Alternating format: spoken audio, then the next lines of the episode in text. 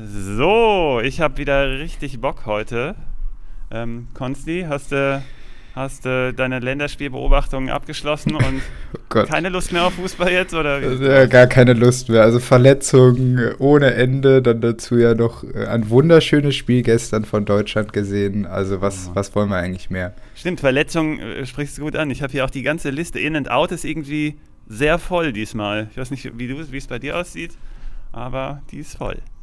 Die ist voll. Ja gut. Übrigens, wir sind ja heute nur zu zweit, ne? Also das, äh, die Leute Spezi, also sie sollen ihn natürlich vermissen, aber ähm, nächstes Mal ist er wieder mit dabei. Heute sind wir zu zweit. War ich auch noch nicht in der Zweier-Kombo. Ja, und damit äh, Game Changer zum, am Donnerstag, zum Donnerstag, ja, perfekt. Ähm, heute in einer ganz ungewohnten Konstellation, so hatten wir es bisher noch gar nicht, ne? Nee, die, ich, ich wollte auch mal diese Zweier-Erfahrung machen, muss ich sagen. Und äh, bin jetzt ja. echt gespannt. Ich weiß noch nicht, was da passiert. Mal schauen. Bin ich ja, auch mal ein bisschen also ruhiger vielleicht. Also ich bin selbst gespannt, ob ich ein bisschen. Man ist ja, ja in der Zweier-Konstellation ja. definitiv anders als in der Dreier. Daher. Ähm, das, das stimmt, ja, ja. Also wie ihr schon hört, mit euren Hosts äh, nicht Spezi, Svenno und Konsti. Also Spezi ist heute nicht mit dabei. Ähm, ja, deswegen machen wir es heute in der Zweierkonstellation. Wollen wir sofort in and out? Du hast es gerade schon angesprochen, einfach mal rüberspringen. Ja, können wir machen, können wir gerne machen. Let's go. Okay. Ähm, ich habe bei Out habe ich Hinteregger notiert. Das wird sehr, sehr wichtig. Äh, also ist halt schlecht für Frankfurt. Ilsanker sollte dafür starten, weil der Kollege Hassebe, jetzt triggere ich wieder die Leute, ähm, äh, fällt nämlich auch mit der fünften Gelben aus. Dafür kommen aber bei Frankfurt Younes zurück, das ist wichtig. Und Tuta wird auch ein bisschen Stabilität da hinten halb rechts geben, denke ich. Naja, mit Hinteregger ist leider wirklich, wirklich so eine Sache, ne? Ähm, ja, dann auf der Seite von, von ich habe hier noch die Bayern natürlich ganz schnell abgehakt, Boateng und Davis äh, fünfte ja, gelbe Karte keiner, ne? Boateng, Davis äh, äh, die rote Karte und natürlich am allerwichtigsten Robert Lewandowski. Oh, ja. Ähm, ja, werden wir, glaube ich, beim Matchup noch, noch sehr, sehr äh, tiefgehend drauf eingehen, ja. würde ich mal behaupten. Ne? Für Hofmann, Diaby und Halstenberg, das sind ja alles so ein bisschen Corona-Geschädigte, aktiv oder passiv, ähm, wird das wohl alles sehr, sehr eng und deswegen gehen wir davon aus, dass die nicht spielen. Ähm, und dann habe ich mir zum Beispiel noch notiert. Pieper bei Bielefeld fehlt mit der fünften Gelben. Komme ich auch im Matchup dann drauf zu sprechen, ähm, dass ähm, das nicht so gut für die Arminia ist. Und wen hast du noch? Wir haben, wir haben Upamecano, von dem, bei dem wir mhm. ausgehen, dass er spielt, und Angelino eher nein. Ja, ja, sehe ich ähnlich. Dann noch, noch Kampel auf der Seite, wegen auch fünfter gelben Karte. Ja, korrekt. Äh, ist natürlich auch schwerwiegend gegen die Bayern. Ähm, Benzabaini habe ich noch mit der fünften gelben. Mhm. Äh, da, kommt, ja. da kommt Wendt wieder rein, der war auch im Hinspiel gegen Freiburg äh, dabei. Richtig, ja. ja. Als Innenkandidaten hätte ich dann noch vielleicht äh, Sven Bender. Da könnten genau. wir aber genau. vielleicht gleich nochmal drüber diskutieren, was, was das Thema so angeht. Ja, ich habe nämlich gelesen, ähm, da, also ich will jetzt nicht vorgreifen, aber dass der vielleicht eine andere Position bekleidet, da bin ich aber kein Fan von, aber können wir ja gleich noch besprechen. Ähm, mhm. Bei Dortmund kommt äh, Guerrero kommt zurück, wahrscheinlich. Ja. Sieht ganz gut ja, aus. Klarer ich hoffe auch Morai kommt zurück. Es kann aber auch sein, dass Emre Can ähm, rechts verteidigen könnte und dann ähm, Akanji wieder in die Mitte rückt. Das wird äh, ganz interessant. Und bei äh, Stuttgart fällt Gonzales wieder aus. Ähm, so der irgendwie, hat irgendwie die Seuche. Ich habe ihn auch in einem Team und ähm, da fragt mich einfach einer die ganze Zeit, ob er ihn für 50 Millionen haben kann oder sonst was, aber kriegt er natürlich nicht. Und äh, lacht mich natürlich jetzt auf, aus. Ähm, Höfler fehlt bei Freiburg, was ganz zentral ist, und Radetzky kommt zurück bei Leverkusen. Mhm. Ja, ich glaube, damit haben wir doch. Da, noch einen habe ich noch, Sargent. Sargent ja, fehlt ne? noch bei Werder. Sargent noch, ja. ja den haben wir ja. noch. Na gut, dann den haben wir let's noch. go. Wir haben Mainz gegen Arminia. Damit starten wir, glaube ich, auch direkt Freitag, ne? Das Freitagsspiel. Na, es gibt doch diesmal gar kein Freitagsspiel. Ach so, was rede ich denn da? Ja, was genau, redest du denn da? Das ist richtig. Mensch, das, ist, das ist, ist doch, der, der perfekte Spieltag. Wieder. Ja. Genau, das ist ja, super. Das ist super für die Manager. Gut, dass du sagst. Das stand nur ganz oben und dann habe ich natürlich äh, sofort vermutet, das ist Freitag. Aber ist natürlich Samstag, das ist natürlich perfekt. Also da muss der ja. Kader natürlich schon breit sein und da gibt es keine Ausreden, da müssen elf Spieler auf den Platz. Auf jeden Fall. Also da hat die Länderspielpause dann doch was Positives, dass sie ja gestern am Mittwoch noch gespielt haben und deswegen dann die Freitagsspiele wegfallen. Ähm, Das ist so ein, der einzig positive Aspekt, den ich, glaube ich, daraus äh, mitnehmen kann. Und dass wir am Samstag noch mehr Fußball sehen. Also das ist ja, ist ja eigentlich auch eine ganz coole Sache. Ähm, dass man dazu dann halt noch ein 20-30-Spiel dann am Samstagabend Gladbach gegen Freiburg sehen kann. Aber gut, fangen wir erstmal bei Mainz gegen äh, Bielefeld an. Für mich persönlich die, die Gruselpartie des Wochenendes. Also ich glaube, das wird, wird eine ganz harte Sache, weil das große Problem ist, dass ähm, Mainz immer so die Probleme hat mit den Gegnern, ähm, wo sie spielerisch ein bisschen mehr selber machen müssen. Also ich denke da so an das Schalke-Spiel, ähm, wo sie sich sehr schwer getan haben. In, in dem Sinne, sie haben sich ja gut Chancen herausgearbeitet, die aber nicht so zielstrebig Richtung Tor gingen, dass man jetzt ähm, ja davon reden konnte, dass äh, da jetzt wirklich so klare Torchancen dabei waren, dass man da Tore erzielen muss. Den liegen halt so Gegner wie, wie die Hoffenheimer, die halt dann spielerisch ein bisschen stärker sind, mhm. wo, äh, wo sie dann anlaufen können. Dieses überfallartige Pressing, was Glatzel ja auch unfassbar gut gemacht hat gegen Hoffenheim. Ähm, das zeichnet sie halt dann in so welchen Momenten aus. Und ich glaube, gegen Bielefeld, wo das halt auch ja nicht ganz so gut möglich ist, ähm, also man kann das ja trotzdem mehr anwenden, aber ich glaube, dieser Ballbesitz-Fußball ähm, ist ja dann nicht das unbedingt, was Bielefeld jetzt, jetzt äh, so wie Hoffenheim zum Beispiel ausübt. Mh, dass das ein sehr sch schwieriges Spiel wird und könnte ich mir auch so 0-0, 1-1 irgendwie sowas vorstellen. Oder was ganz Knappes, irgendwie 1-0, egal jetzt auf welcher Seite. Oder wie siehst du das? Ja, ähm, finde ich eigentlich eine ganz gute Beobachtung. Ich bin irgendwie in eine ganz andere Richtung gegangen, weil ich dachte, ähm, also deins überzeugt mich schon mal, kann ich schon mal vorwegnehmen. Ähm, also du hast schon richtig gesagt, Mainz ist halt richtig gut im Pressing. Die sind ähm, spätestens unter dem äh, Svensson sind die jetzt äh, Top 5 der Liga in der gegnerischen Hälfte in allen äh, drei äh, ähm, Spielorten sozusagen in den, in den also 50 bis 75 und dann 75 bis 100 und dann auch äh, 65 bis 5, nee, 85 äh, bis 55 äh, sind die in den drei Sequenzen sind die richtig gut.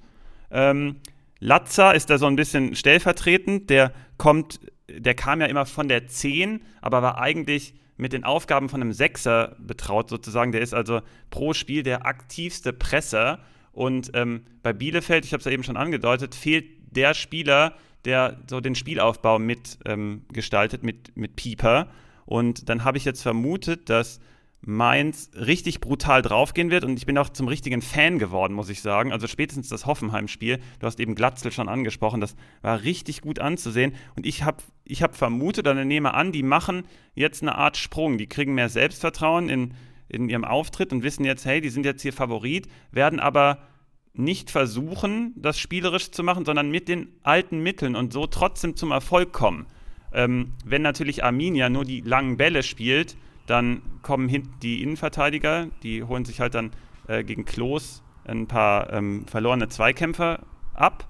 Aber ansonsten sind dann die zweiten Bälle bei Chor mehr oder weniger, weil der das Zentrum bei Mainz sehr, sehr dicht macht.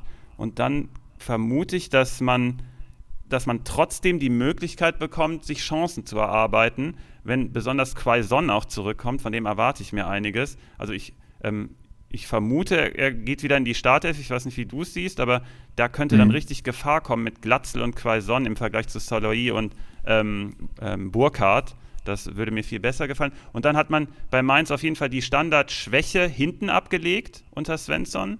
Und ähm, vorne ist man auch gefährlicher. Und da könnte ich mir vorstellen, ähm, dass, dass dann Mainz einfach das bessere Arminia im, Ende, im, Endeffekt ist, dass die viel stabiler sind, auch mental. Und ähm, aber deins hat mich jetzt auch überzeugt. Unentschieden und Gruselpartie. Ähm, ja. Ja, also ich, ich, ich glaube, man darf sich halt nicht so, also du hast ja vollkommen recht mit deinen Aussagen und ich glaube auch, dass die Mainzer einen Riesenschritt in die richtige Richtung gemacht haben mhm. und mir, mir sagt das auch wirklich zu ähm, und diese Spielweise gefällt mir auch und das sind wieder so diese alten, alten Mainzer Geschichten, mhm. äh, die jetzt auch echt das ganze Spiel ein bisschen attraktiver machen. Ich glaube aber, man darf das halt äh, nicht jetzt die letzten, diese Entwicklung so mitnehmen und sagen, jetzt, jetzt gewinnen sie dadurch halt äh, durch diese, durch diese Entwicklung halt jetzt diese Spiele, sondern genau, muss halt auch korrekt. immer diese Matchup-Abhängigkeit halt sehen. Ja. Und da glaube ich, ist es halt ein bisschen schwierig. Du hast aber natürlich trotzdem recht. Ich glaube auch, ein Pieper auf der Seite von Bielefeld ist einfach so unfassbar wichtig für die. Ähm, und hat man jetzt auch, also du hast es ja, du hast die Spiele ja nicht gesehen, aber die U21 habe ich in dem Fall ja sehr intensiv verfolgt, weil die Spiele fand ich fast noch spannender als ähm, im Endeffekt mhm. die A-Nationalmannschaft. Ähm, und da waren Pieper und auch Arne Meyer halt so, also das ist ja da auch nochmal eine andere Konstellation, weil die da ja auch eine ganz andere Rolle spielen, weil sie da wirkliche Führungsspieler sind. Arne Meyer war da ja auch Kapitän auf dem Platz. Ähm, aber haben das so, so gut gemacht und so stabil gelöst. Ähm, und gerade in Pieper in letzter Zeit ja, ja eigentlich immer eine große Konstante im Spiel von Bielefeld gewesen, dass ich auch noch nicht ganz weiß, wie Bielefeld damit umgehen wird, dass das schon sein kann mit diesem überfallartigen Spiel, dass das dann auch dementsprechend kann, wie du es gesagt hast, dass es dann möglicherweise auch Tendenz Richtung Mainz gehen kann. Aber, ja, aber Arminia ja auch mehr oder weniger muss, ne? die haben mehr Druck und damit könnte Mainz dann auch spielen.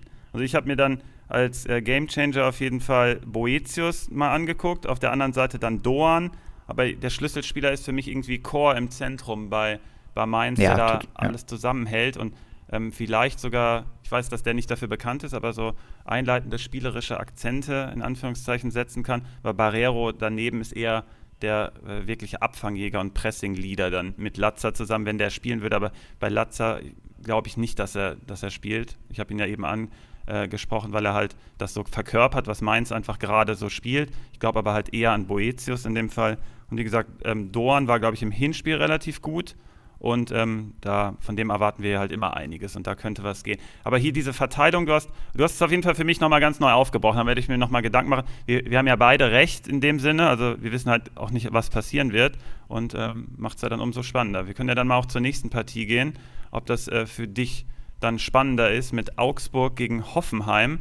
Da habe ich mir notiert, dass die bei den langen Bällen ähm, die Nummer 1 und die Nummer 3 sind aber Augsburg macht das eher aus der Verlegenheit heraus. Deswegen sind die auch dann nur 15. bei den angekommenen langen Bällen, weil die halt mehr den Ball hinten rausschlagen. Wir wissen ja, die sind spielerisch nicht so gut. Und Hoffenheim macht das eher über die langen Diagonalbälle auch vor allem. Das hat mir dann also auch was Positives gegen Mainz. Das ist uns aufgefallen auch. Ähm, äh, Grilic mit seinen langen Diagonalbällen. Die sind nämlich dann Nummer 4 bei den angekommen. Also in, in, der, in der Quote der langen Bälle sind halt auch die Nummer 3 insgesamt. Und ähm, da, da kann man auf jeden Fall schon an diesem Wert sehen, dass das spielerische Element eindeutig auf Hoffenheimer Seite ist.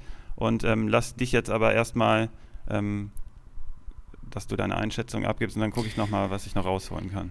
Ja, ich, ich äh, würde das jetzt sofort aufgreifen, was du gerade gesagt hast, weil wir hatten die Diskussion ja, glaube ich, vor ein paar Wochen schon mal gehabt, als es bei den Augsburgern darum ging, ähm, wie man die genau knacken kann, wo ich ja der Meinung war, mit diesen Diagonalbällen ähm, genau. besteht da auf jeden Fall eine Möglichkeit. Ähm, wo das du ja der Meinung auch aufgeschrieben. Das habe ich nämlich richtig. ganz kurz, ich will ja. nicht unterbrechen, weil ähm, muss ja, jetzt, das war richtig gut zu beobachten, wie du es vorher im Podcast gesagt hast. Und dann ähm, habe ich im Spiel kapiert, weil ich habe es während des Podcasts gar nicht richtig verstanden, was du meintest. Und dann habe mhm. ich gedacht, hm, was, die, lang, die hohen Bälle. Und dann hat das ja auch äh, sich bestätigt, weil Udo Kai nicht so viele Kopfballduelle hatte. Und dann habe ich kapiert, was du gemeint hast. Auf diesen Halbräumen dann die Seiten verlagern. Augsburg sah für mich dann aber trotzdem stabil aus. Und das habe ich mir nämlich auch aufgeschrieben. Aber ähm, das war jetzt äh, genug der Unterbrechung. Ich lasse dich jetzt wieder. Aber richtig. Ja, aber ja, genau das ist der Punkt. Also Augsburg kann, kann das schon ganz gut verteidigen und die verschieben dann auch ganz gut die Ketten und dieses kompakte Spiel, was du damals ja angesprochen hattest, das zeichnet sie ja auch aus. Also das ist schon eine große Stärke von ihnen. Aber ich glaube schon, wenn du die Bälle richtig spielst und ein, ein perfektes Timing hast und das, das auf Hoffenheimer Seite gibt es die Spieler, die das machen können ähm, und in die richtigen Räume die, die Bälle spielst und dass du da schon Möglichkeiten hast, äh, zu Abschlüssen zu kommen. Dass man da schon gesehen hat, dass man auch über die Aktion halt gefährlich werden kann. Und mhm. Äh, bei Hoffenheim hat man halt diesen, diesen einen Spieler mit Grillitsch, das ist für mich so dieser klare Spieler, der diese Pässe halt in Perfektion spielen kann, aber dazu halt auch diese Halbräume, äh, die besetzt werden müssen, um dann die Seite zu wechseln, dass die halt auch sehr, sehr gut besetzt sind. Kann ich mir halt schon vorstellen, dass äh, wir darüber halt auch wieder, ähm, ja, irgendwelche Chancen sehen werden. Ich finde es halt sehr schwierig. Jetzt Kramaric äh, ist ja immer so der Spieler, den man dann bei Hoffenheim raushebt. Ähm, ist ja sehr, sehr unsicher, ob er jetzt spielen wird. Ähm, Muss man dass so ein Baumgart. Wenn man so ja, das halt sieht wie ja. heute, dann, oh Gott. Ja. Wird es halt schwierig, gerade weil es ja auch. Genau, ist auch übrigens gerade nicht so gut drauf. Ne? Ich habe jetzt in den letzten Spielen schon ein bisschen mehr erwartet von ihm und es kam nicht so viel. Ähm, mal beobachten, wie sich das. Weil eigentlich gibt es so das, den Effekt des Rückrunden-Kramarics. Und äh, der ist bisher noch nicht der so ist irgendwie, der ist noch nicht so da, auf jeden ja. Fall. Und man muss auch sagen, die letzten zwei Spiele von Hoffenheim waren relativ enttäuschend. Man hat 2-0 gegen Stuttgart verloren. Da gab es zwar genügend Möglichkeiten, auch zu eigenen Toren zu kommen, mhm. ähm, aber am Ende hat das Stuttgart als Aufsteiger, das muss man sich ja immer noch vorhalten, äh, so unfassbar souverän gemacht und die Hoffenheimer da wirklich ähm, ja, dominiert dann zwischenzeitlich. Im Sinne von, dass sie das Spiel einfach solide zu Ende gespielt haben. Und dass man ein Spiel gegen Mainz verliert, das darf halt Hoffenheim nicht passieren. Äh, so ein Spiel muss man halt klar gewinnen, finde ich. Wenn man den Anspruch hat, vielleicht sogar noch mal so ein bisschen Richtung internationaler Wettbewerb zu schielen.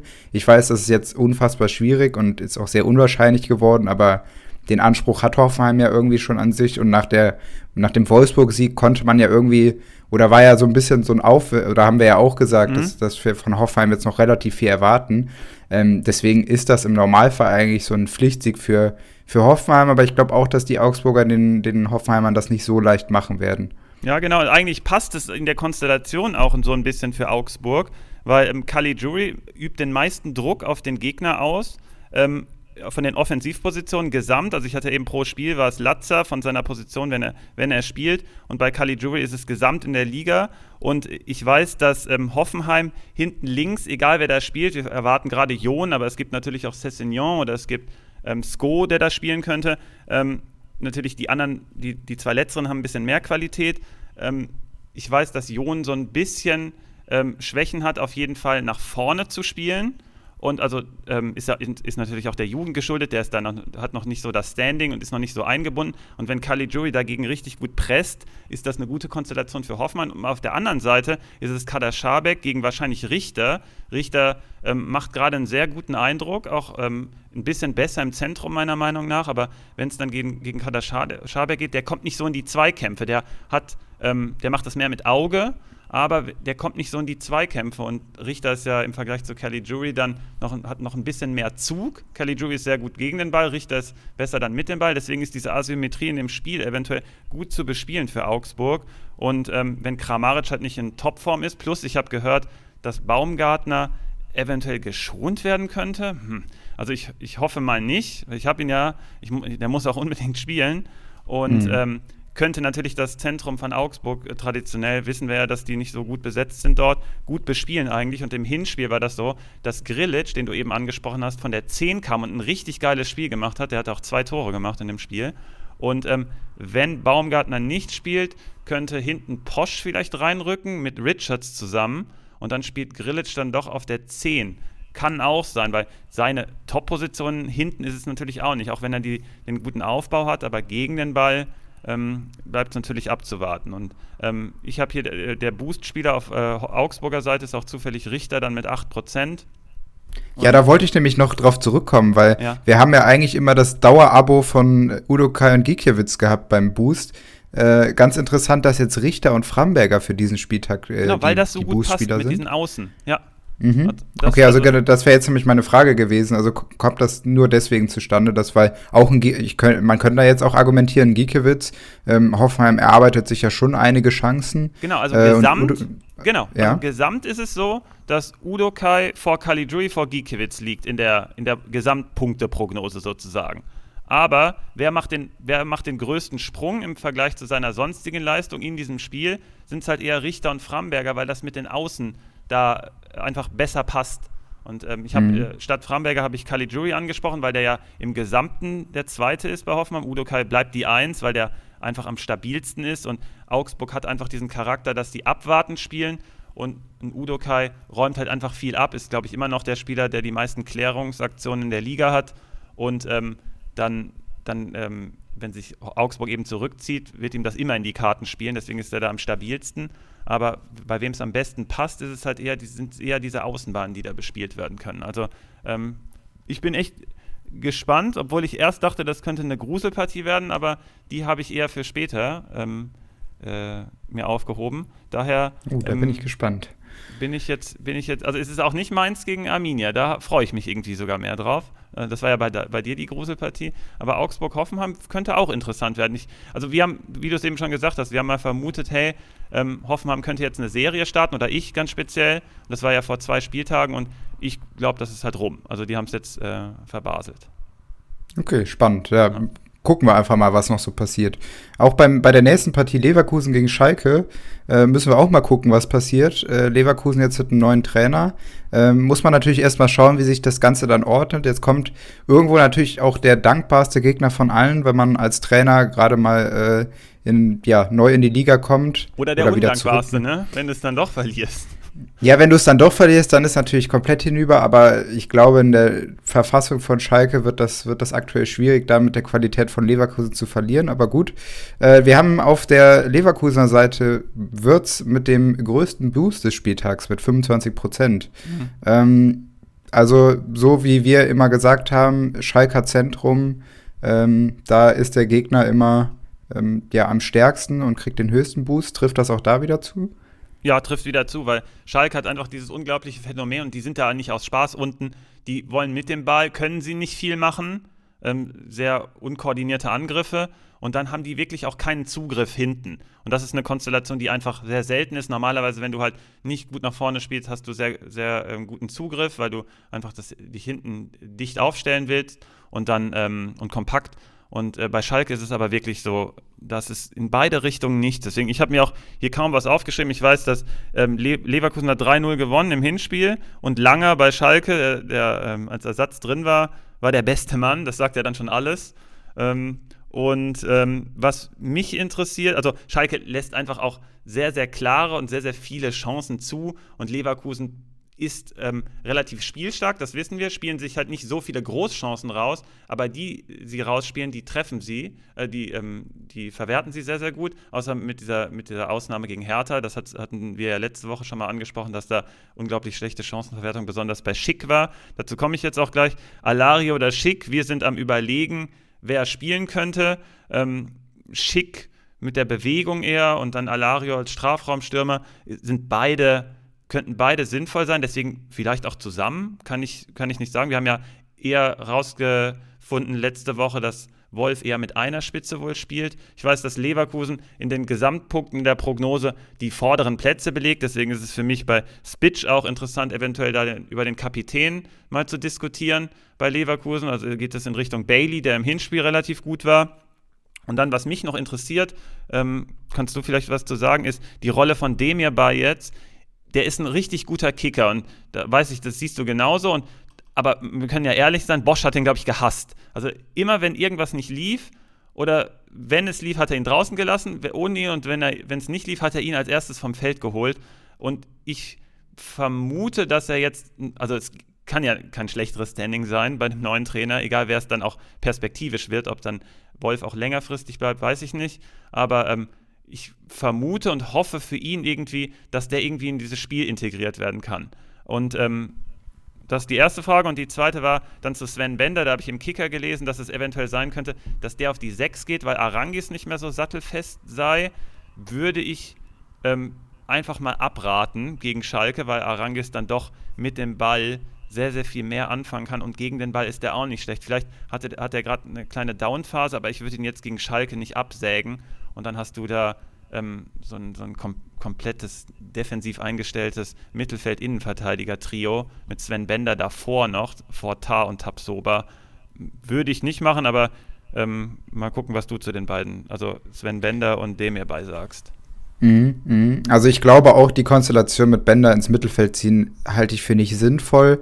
Du brauchst gegen Schalke diese zentrale Dominanz und das schaffst du halt, indem du diese zwei Achter reinbringst, die Leverkusen halt auch in der Hinrunde stark gemacht hat. Äh, sei es jetzt Würz, Demi oder Würz, äh, Amiri, äh, da, da brauchst du einfach, weil was ist die, äh, die Alternative? Ja, wenn du Bender ins Mittelfeld ziehst, musst du ja irgendeinen Offensivspieler dafür opfern. Das ist ja das ist ja relativ klar, dass dann einer davon rausfällt. Genau, oder und, Arangis halt, ne? Der also, der dann rausgenommen wird. Ja, oder direkt Arangis, aber ja. das, das, das kann ich mir nicht vorstellen. Das macht gegen dass Schalke halt keinen Sinn. Also es macht vielleicht psychologisch Sinn, was, wenn man ihm mal eine ja. Pause gönnen will, aber doch nicht, wenn du gerade mit einem neuen Trainer wieder startest und was Neues Also, und dann hat das wahrscheinlich Erfolg gegen Schalke. Und dann ist Arangis da draußen erstmal. Irgendwie ergibt das für mich langfristig oder mittel- und langfristig keinen Sinn. Daher. Nee, kann ich, kann ich mir auch nicht vorstellen. Also ich habe auch schon einen besseren Aranguis gesehen, muss ich auch dazu sagen. Habe ja ähm, vor zwei Wochen diese Baumgartling Aranguis, äh, ja, diese, diesen Vergleich mhm. angestellt, wo Aranguis ja auch äh, ja, nicht so gut wegkommt. Aber ja, ich tue mich da auch schwer mit. Würde ich gegen Schalke auch nicht machen. Bei dem hierbei bin ich ein bisschen, bisschen, bisschen anders eingestellt, weil ich da Bosch schon ein bisschen unterstützt wurde. Ich finde zwar auch, dass dem hierbei ein unglaublich feiner Kicker ist. Aber in, in, gerade in der Rückwärtsbewegung ist das manchmal diese Kein-Bock-Einstellung, die mir halt auch bei Alario, das sind so zwei Kandidaten bei Leverkusen, wo ich mich immer frage, von der Körperhaltung, von der, von der Körpersprache her ist das immer ganz fragwürdig. Ähm, und ich finde auch, Amiri hat immer noch so diese, diesen, diese tiefen Läufe, das erinnert mich manchmal so ein bisschen an, an Hofmann von, von Gladbach, mhm. ähm, dass der so in diese, aus der Zentrale in die Tiefe halt noch ähm, diese, diese Bälle besser ähm, ja entweder durch sein eigenes Dribbling halt in diese Räume reingehen kann oder sonst auch ohne Ball ähm, reinlaufen kann. Ähm, dass ich mir schon vorstellen kann, dass wir eher Würz Amiri auf der 8 sehen, statt dem hierbei. Ähm, weil dann nochmal dieses, weil ich finde einfach die Ergänzung zwischen Würz und Amiri ein bisschen besser, muss ich sagen. Mm, dafür Kann, muss man natürlich. Bin ich auch bei dir. Ja? Also ja, macht, macht auch total Sinn. Da kommt auf jeden Fall mehr Zug zustande. Mir tut es halt weh, wenn ich jemanden wie dem hierbei nicht auf dem Spielfeld sehe, weil normalerweise müsste so jemand spielen. Das habe ich mir gerade überlegt, eventuell könnte es, wenn man Arangis rausnimmt, ne, und dann machen wir keinen ja. Blödsinn mit Sven Bender auf der 6, kann man da auch dem hierbei hinstellen und dann aus der Tiefe operieren, wäre ja auch interessant. Aber das geht ja perspektivisch auch nicht. Du kannst ja nicht mit Amiri nee. dem hierbei und Du hast ja schon gerade gesagt, da bist du viel zu offensiv. Ne? Ja, ja, ja, ja, Ich glaube auch, dass das wird vielleicht jetzt gegen Schalke funktionieren, aber ich glaube auch, ja. dass Wolf jetzt ein System, der will jetzt eine Mannschaft genau. schon aufbauen für Schalke, äh, dass die da mal spielerisch wieder in Fahrt kommen und dann die Leute auch die nächsten Wochen spielen lassen, weil die werden entscheidender. Klar, das, das Spiel gegen Schalke muss man jetzt auch erstmal gewinnen, weil du sagst auch, wenn man das jetzt verliert, dann wird es ganz, ganz schwierig. Danach kommen aber Hoffenheim und äh, das Derby gegen Köln. Ähm, da muss man halt jetzt auch als Leverkusen einfach äh, ja aus diesen drei Spielen neun Punkte holen. Ja, das so ist ganz klar, ja. ähm, dass man da jetzt schon eine Mannschaft recht schnell einspielen lassen muss. Äh, zu der zu der Sache mit Schick Alario. Hm, Schick hat natürlich jetzt ein bisschen das Problem, der hat die, die Länderspielpause jetzt nicht mittrainieren können. In Leverkusen hat also kein. Genau. Ja? Äh, kam der nicht etwas früher zurück oder habe ich das falsch gesehen? Nee, der musste dann wieder äh, los, weil, weil äh, Tschechien ja die Regelungen verändert hat ja. und äh, er deswegen dann ganz kurz in Leverkusen war und sofort wieder weiter ähm, äh, geflogen ist. Die Sache ist, der hat der hat's ganz clever gemacht. Ich glaube, der hatte schon Bock aufs Wochenende, deswegen hat er sich in der 46. Minute eine rote Karte abgeholt okay. im Länderspiel. Ähm, ich glaube, der wollte relativ schnell wieder raus, ähm, damit er am Wochenende spielen kann. Aber deswegen hat Alario natürlich jetzt diesen ja, Trainingsvorteil, nenne ich es mal. Ja, ja, ähm, ja dass Wolf sich jetzt das. Ja, ja. Genau, das ist halt so ein bisschen die Sache. Ich glaube aber vom, vom Typen her, jetzt auch von der ganzen Konstellation, dass Schick da ein bisschen besser in die Mannschaft reinpasst. Okay, ähm, dann, dann bleibt es äh, interessant zu beobachten, wie wir das Freitag dann spätestens lösen bei uns in der voraussichtlichen Aufstellung, weil wir, bei dem, habe ich ja eben auch schon gesagt, so 50-50 hin und her überlegen. Ja, ich würde aber, ich, ich würde, ähm, weil der, das überwiegt dann für mich schon ein bisschen mehr das Argument, dass er halt diesen ein, diese Eindrücke schon im Training jetzt sammeln konnte ähm, und man kurzfristig halt jetzt ja irgendwas, irgendwas auch eintrainieren muss und da so eine, ja, mhm so wirklich eine Mannschaft findet, die jetzt zusammenspielen kann, kann ich mir schon vorstellen, dass es eine ganz kleine Tendenz leider Richtung Alario geht. Auch wenn es weh tut, weil ich Schick auch äh, in meiner Kickbase-Liga habe, aber ich habe irgendwie da ein schlechtes Gefühl bei, muss ich sagen. Okay, also auf jeden Fall fällt, fällt der Diaby, also nicht auf jeden Fall, aber fällt vielleicht aus. Und dann, das wäre die Chance für Gray. Oder halt du versuchst dadurch irgendwie einen Zweiersturm zu installieren. Kann ja auch sein, wer weiß es schon. Mm, mm. Gut, Ge wir kommen mal zur ja. nächsten Partie, wenn du nichts dagegen hast. Oder hast du noch was ähm, Nö, ab dafür. Zu sagen? Gehen, wir, gehen wir rüber. Gehen wir rüber. Nee, ähm, Schalke lassen wir heute mal weg. Genau. Nee, also, Torwart könnte bei Schalke interessant sein. Also, übrigens, wer der Tor Fährmann kommt eventuell zurück, also wäre bereit, ähm, sehe ich aber nicht persönlich. Also ich sehe eher Renault noch. Ähm, aber wer weiß es schon. Also son ja. sonst wäre es halt gut, wenn man Schalke-Torhüter gegen Leverkusen ist nicht verkehrt. Ähm, Wolfsburg gegen Köln, habe ich gerade gesagt. Ähm, ist ganz interessant. die haben so im Anlaufen ähnliche Muster, also so Pressing-Muster. Die machen das über die Spitze mit Wehorst und mit Duda und schieben dann brutal nach mit Skiri und Schlager jeweils. Und was ich hier rausgearbeitet habe, ist einfach, dass Wolfsburg und Köln schon sehr ähnlich sind in der Anlage und Wolfsburg einfach insgesamt klar besser. Aber Gisdol schafft es ganz oft, dem Gegner ja ein Spiel aufzuzwängen, was der nicht will. Und ich weiß, dass Wolfsburg, auch wenn man das nicht vermutet, die sind so gehobene Mittelklasse der Liga, wenn es darum geht, sich Chancen zu kreieren gegen tiefstehende Gegner. Und das im Hinspiel gab es ein 2 zu 2, ist jetzt auch kein, keine so große Überraschung. Und es könnte schon interessant werden, ob Wolfsburg das wirklich äh, schafft zu knacken. Aber Wolfsburg ist im Vergleich zur Hinrunde natürlich nochmal hat nochmal auf jeden Fall einen Sprung auch gemacht, weswegen ich dann im Endeffekt doch sage, bei aller Ähnlichkeit ähm, und bei aller Raffinesse, in Anführungszeichen, dass ich das überhaupt sage, von Gistol, weil er halt, also nicht Raffinesse mit dem Ball oder Kreativität, sondern im Sinne von, dass der es wirklich irgendwie diese Mindgames immer schafft gegen, gegen gegnerische Trainer. Also als Dortmunder kann ich da diese Saison ein Lied von singen.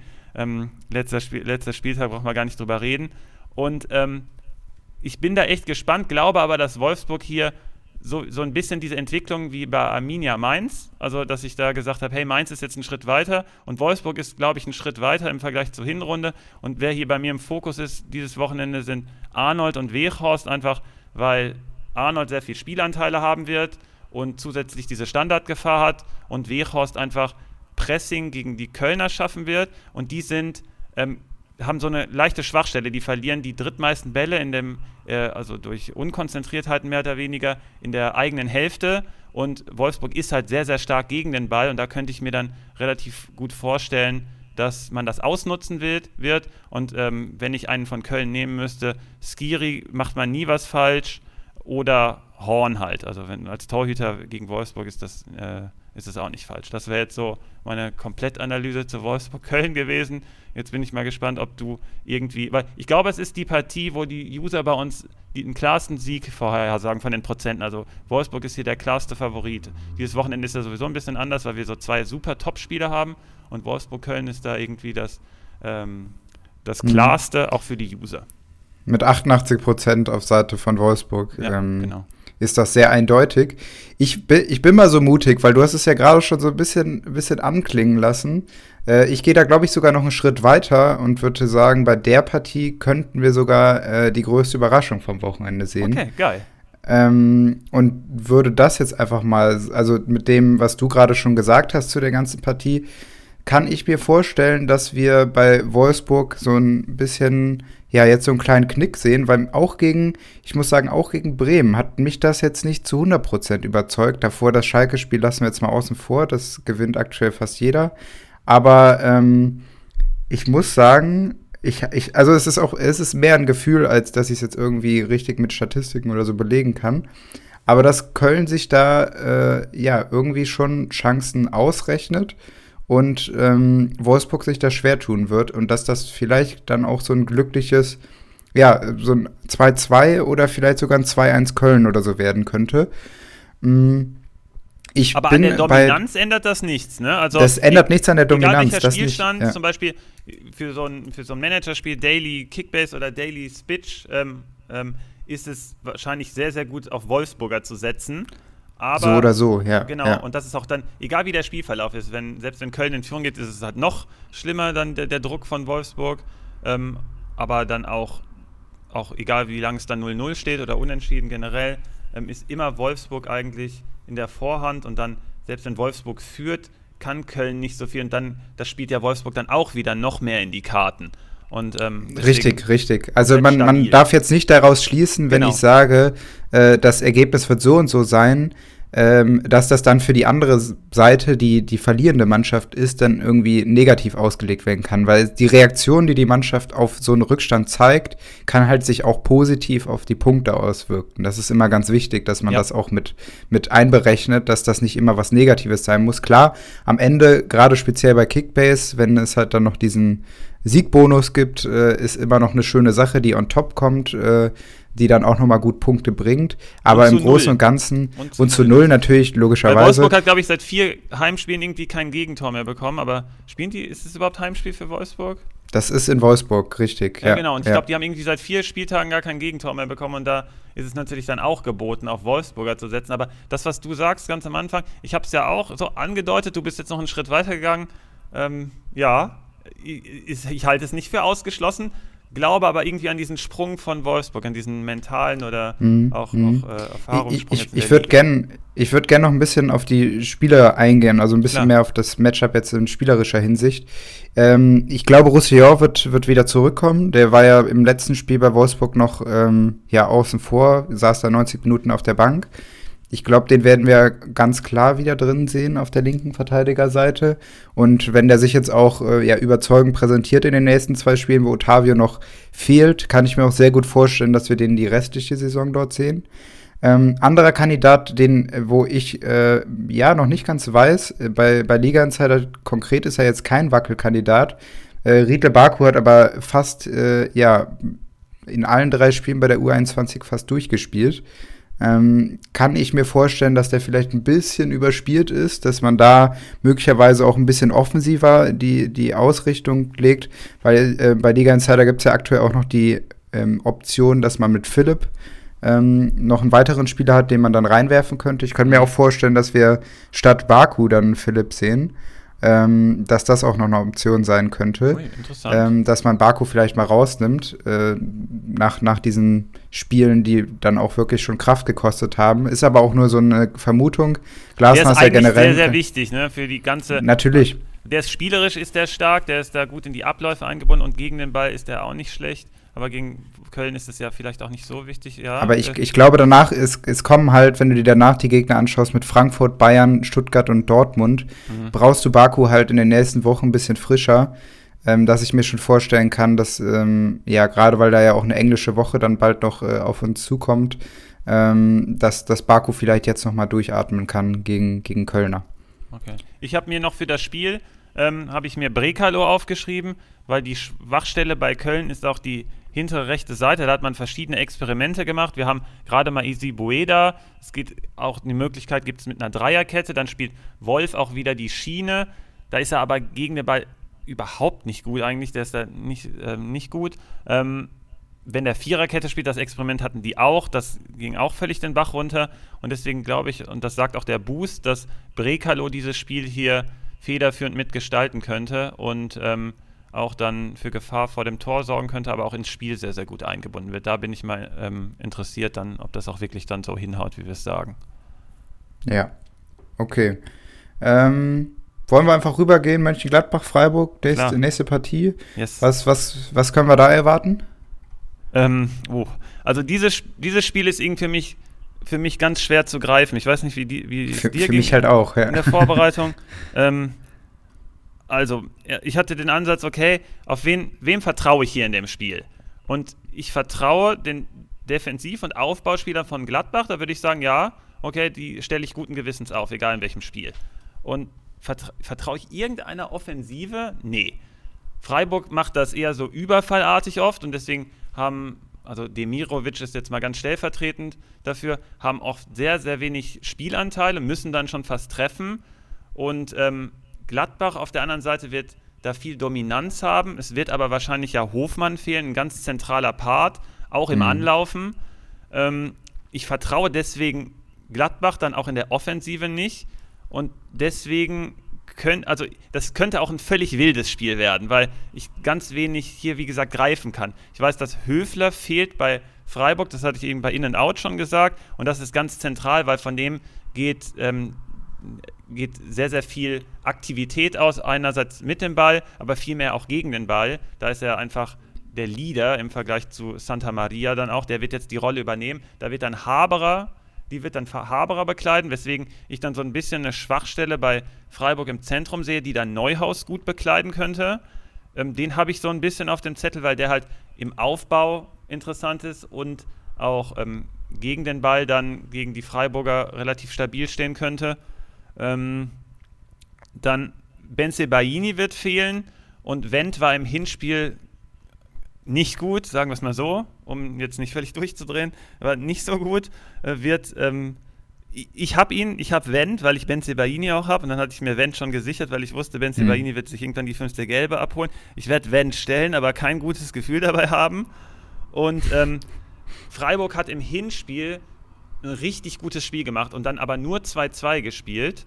Ähm, und da kam Freiburg mit richtiger Intensität, habe ich es mir hier aufgeschrieben. Und Gladbach fehlt genau das. Die haben von den Daten und von den Zahlen eigentlich sehr gute Werte und man könnte sagen, hey, das ist ein totaler Underperformer. Also normalerweise müssten die viel mehr Tore und viel mehr Punkte haben, auch weniger Gegentore. Aber dann guckt man sich an, wie die Spiele auch so laufen und da fehlt was, wenn du von außen guckst und Freiburg hat diese Power und diese Intensität. Aber, was jetzt, 20 Abers, weil ich hier so hin und her schwanke, ähm, Freiburg hat halt dieses äh, Laissez-faire-Verhalten äh, gerade. Die testen da ein bisschen rum. Da hat Rüstil ja auch gespielt und davor mal ähm, Höhler auf der 6-8, so mehr oder weniger. Mhm. Und deswegen könnte dann die Intensität, die Freiburg eigentlich hier als Vorteil hätte gegenüber Gladbach, dann vielleicht auch wieder ein bisschen fehlen, plus Höhler, äh, plus Höfler, der fehlt. Somit macht das für mich die Partie völlig offen, auch im äh, Game Changer. Wie gesagt, Neuhaus ist ein, ein, ein, ein guter Call, glaube ich, und dann die Defensivspieler von Gladbach, weil sie einfach viel im Aufbau sein werden und Freiburg halt ähm, weil Freiburg halt nicht so den Ball hat und dann in den Defensivsituationen sind die Freiburger einfach sehr oft sehr stark isoliert, weswegen dann die Gladbacher im 1 zu 1 Zweikampf sehr, sehr viel ähm, einen sehr, sehr großen Vorteil hätten. Und auf Freiburger Seite hat mir ähm, Günther auch äh, zuletzt in dem einen Spiel, wo er, glaube ich, zwei Torvorlagen hatte, hat mir richtig gut gefallen. Der war auch im Hinspiel ähm, relativ belebend von der Seite. Leiner macht da so einen, so einen eher so einen lahmen Eindruck diese Saison. Und da könnte ich mir so ein bisschen Power vorstellen. Ähm, das ist auch die Prognose von, ähm, von, von den Punkten, sagt, dass Günther wohl der beste, äh, die beste Wette wäre bei Freiburg ist aber für mich, um es jetzt nochmal abzuschließen hier, völlig offen, was passiert. Also wenn du hier mehr Klarheit für mich reinbringst, dann wäre ich dir sehr dankbar. Muss ich dich aber leider enttäuschen. Mir geht es da ähnlich. Ja. Gerade auch, weil ich die Freiburger, das, das spricht so ein bisschen dafür. Die haben, klar, jetzt haben sie 2-0 äh, im Heimspiel gegen Augsburg gewonnen, aber davor auch dann ganz plötzlich gegen Mainz verloren. Äh, dann ja, okay, gegen, gegen äh, Leipzig darf man dann auch verlieren, aber dann wieder gegen Leverkusen gewonnen. Also es ist so ein Auf und Ab von den Leistungen. Davor dann auch mal, mal ein Spiel gegen Union Berlin wieder 1-0 verloren. Das ist so ein Hin und Her. Die Konstanz fehlt mir da einfach ein bisschen. Deswegen ist, ist das auch so ein Punkt, der für mich sehr, sehr schwer zu greifen ist. Welches, welche Freiburger Mannschaft sehen wir da jetzt wirklich auf dem Platz? Und auf der anderen Seite genauso die Gladbacher. Wir haben klar jetzt so einen Befreiungsschlag äh, man hat Schalke 3-0, ähm, ja, hat das ganz solide gespielt. Aber wie viel ist jetzt wirklich die Leistung gegen Schalke wert in, in der Gesamtheit? Das kann man halt noch gerade so schwer greifen. Deswegen sehe ich das so ähnlich wie du. Ähm, der Alma bei uns auf, auf Instagram äh, hat äh, Plea sich da rausgesucht und meint, dass er die Saison ähm, ja schon ganz häufig richtig stand, aber es fehlt einfach so ein bisschen äh, dieses Glück und er meint, genau das kommt jetzt in diesem Spiel. Hm, also ähm, so, so ein bisschen das Sinnbild der Underperformance. Eigentlich müsste er, aber er macht es nicht. Ja, okay. Ja, ja, und mit der Argumentation dazu noch jetzt zudem gute Pause durch die Länderspielpause und ähm, er vertraut dem einfach, der Kerl kann das eigentlich. Das war so sein Statement. Und ähm, ganz kurz, ja, unsere Maschine sagt das übrigens auch. Ne? Die Maschine sagt, oder der NASA-Rechner sagt, dass Player die meisten äh, Punkte holen wird. Ich vertraue, ich vertraue ihm nicht, habe ich ja gesagt, eher Aufbau und Defensive, aber das System sagt Player, guter Call. Also der, der Junge, der dir das geschickt hat, äh, guter Mann. Der Alma, die Maschine, ja. Ja. Star starker Mann, ja. Ja, ja auf, je auf, jeden Fall war das der Pick jetzt aus der, aus der Community. Ähm, ich finde das auch, ich würde auch eher ein bisschen, äh, weil ich ja auch nicht so risikofreudig bin, eher mir da so die sicheren Punkte über Neuhaus, der auch einen ganz guten Boost bekommt äh, von der Maschine, über so einen Spieler mir halt die Punkte holen, weil ich glaube halt auch, dass mit dem Ausfall von Höfler da im Mittelfeld ähm, gerade dann auch so die, diese Zentrale, ich könnte mir nämlich auch vorstellen, dass Zakaria reinrutschen könnte, ähm, Gerade auch als so für Möglichkeit. Kramer? Ja, und okay. äh, entweder für Kramer oder ich, ich könnte mir auch vorstellen, weil Freiburg ja auch gerne mal dieses 3-4-3 spielt, ähm, womit man dann äh, ja mit diesen drei, drei Spitzen sehr aggressiv anläuft, äh, dass ich mir auch die, das wieder vorstellen kann, dass Zakaria manchmal sich zwischen die beiden Innenverteidiger fallen ja. lässt, mhm. ähm, dass man dann den Aufbau halt ein bisschen entspannter ähm, gestalten kann und Elvedi und Ginter sehr, sehr breit aufstellen kann und so dann äh, das Aufbauspiel bestreiten kann, dass man diesem Druck ein bisschen entgeht, weil äh, sonst ist das mit, mit, drei, mit drei Angreifern gegen die zwei Aufbauspieler Ginter und Elvedi schon manchmal ein bisschen schwierig, deswegen sehe ich da Zakaria schon als Möglichkeit. Im Umkehrschluss heißt das trotzdem nicht, dass der dann gut punkten wird. Ich glaube, gerade in Zakaria, wenn er ein bisschen diesen defensiveren Part einnimmt, ist halt schwierig, da das dann in Punkte umzumünzen. Ähm, der hat zwar auch seine Stärken im offensiven Bereich, aber ich glaube, in so einer Rolle wird es dann schwierig, Punkte zu sammeln. Mm, und ja, was jetzt genau die Prognose ist, wie, diese, wie sich das Spiel jetzt entwickeln kann, bin ich genauso wie bei dir, äh, ist einfach super schwierig.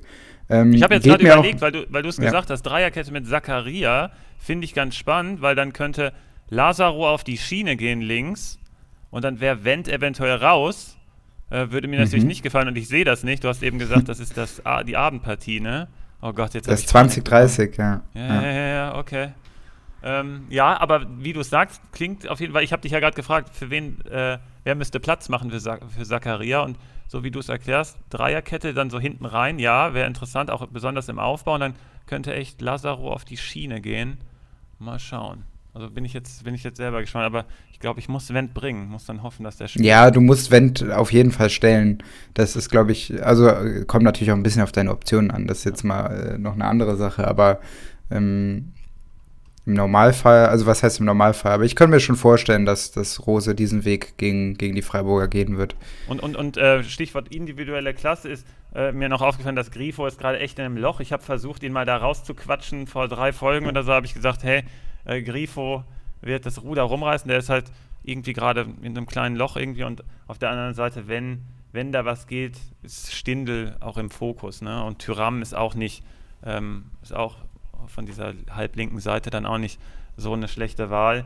Ähm, in, de, in, so einem Spiel, wo wir halt wenig vorhersagen können, ist vielleicht ähm, eine 1 gegen 1 Situation, gerade wenn Hofmann auch fehlt, ähm, vielleicht auch der Schlüssel. Also alles völlig offen. Wenn du Lust hast, können wir ja mal zu Stuttgart gegen Werder gehen. Werder ist ja dein Verein. Ähm, mhm. Was du da aus dem Hinspiel mitgenommen hast, beziehungsweise was du jetzt, ähm, was du für Gedanken hast für dieses Spiel, weil das ging mir so ein bisschen ähnlich im Vergleich zu Gladbach gegen mhm. ähm, Freiburg, aber schon, schon, schon noch eine schon noch eine bessere, besseres Gefühl, eine bessere Idee da zu dem Spiel. Aber ich bin jetzt mal gespannt, was du da sagst. Ich habe nämlich immer eine Frage bei den Stuttgartern, besonders äh, um nochmal Spitch anzusprechen. Ähm, welchen von den drei Stuttgart-Verteidigern ich immer nehmen soll. Weil die sind alle preis-leistungsmäßig relativ gut und ich weiß nie, wer da am besten passt. Und jetzt gegen Werder ähm, aber ich lasse dich jetzt erstmal. Ähm, ja, ich finde das auch, wie du gerade schon gesagt hast, bei der Partie wieder schwierig aus dem Grund, dass ich die Stuttgarter jetzt ohne Silas gar nicht einschätzen kann. Und Mangala ist dazu ja auch noch äh, jetzt raus. Das sind so zwei Stützen, die das Stuttgarter Spiel schon enorm geprägt haben. Gerade Silas da auf der rechten Seite, unfassbar gute Saison bisher gespielt. Super traurig, dass der jetzt mit so einer Verletzung raus ist. Ähm, ist das für mich jetzt so ein bisschen so eine Wundertüte. Kann ich doch gar nicht zuordnen. González natürlich super ärgerlich, weil da hatten auch einige auf Instagram ähm, darauf spekuliert und den als Gamechanger in der Partie gesehen. Äh, noch bevor dann halt die Meldung rauskam, dass er jetzt wieder raus ist. Genau, der war ähm, nämlich bei uns auch voll im Boost drin. Und dann. Ähm, Total, ich, ja. das wäre ein hey, richtig guter Spieler für die Partie gewesen. Ja, ja, ja. ja, Weil der, der hätte dem Spiel auch richtig gut getan. Das hätte den Stuttgartern. Das war jetzt das, was so ein bisschen gefehlt hat, womit man diese Silas-Verletzung jetzt ein bisschen auffangen hätte können. Jetzt würde ich das ein bisschen in Frage stellen. Äh, wie weit kann sich da so auch so eine junge Stuttgarter Mannschaft dann wirklich da fangen? Ähm, sind die wirklich schon so weit, dass sie jetzt auch so welche Ausfälle von so Schlüsselspielern wirklich kompensieren können? Klar, ein Kalajdzic immer noch in einer überragenden Form, hat auch in der äh, Nationalmannschaft bei Österreich einfach weiter geknipst, als, als wäre nichts passiert. Also unfassbar, in was für einer Form der gerade ist. Ich kann mir aber vorstellen, dass genau durch diese, durch diese, ja, durch diese vielen Verletzungen jetzt auch und durch diese Umstellung und auf der anderen Seite die Bremer, die jetzt sehr, sehr kompakt ja auch die ganze Saison schon spielen und sehr eingespielt sind.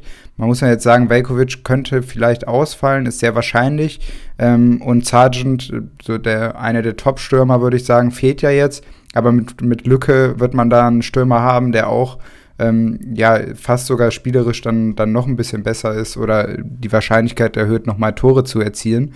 Äh, sehe ich da die Chancen gar nicht so schlecht für die Bremer. Ähm, kann mir aber auch vorstellen, dass das wieder so eine, eine ganz wilde Partie werden könnte, so ein 2-2 oder so.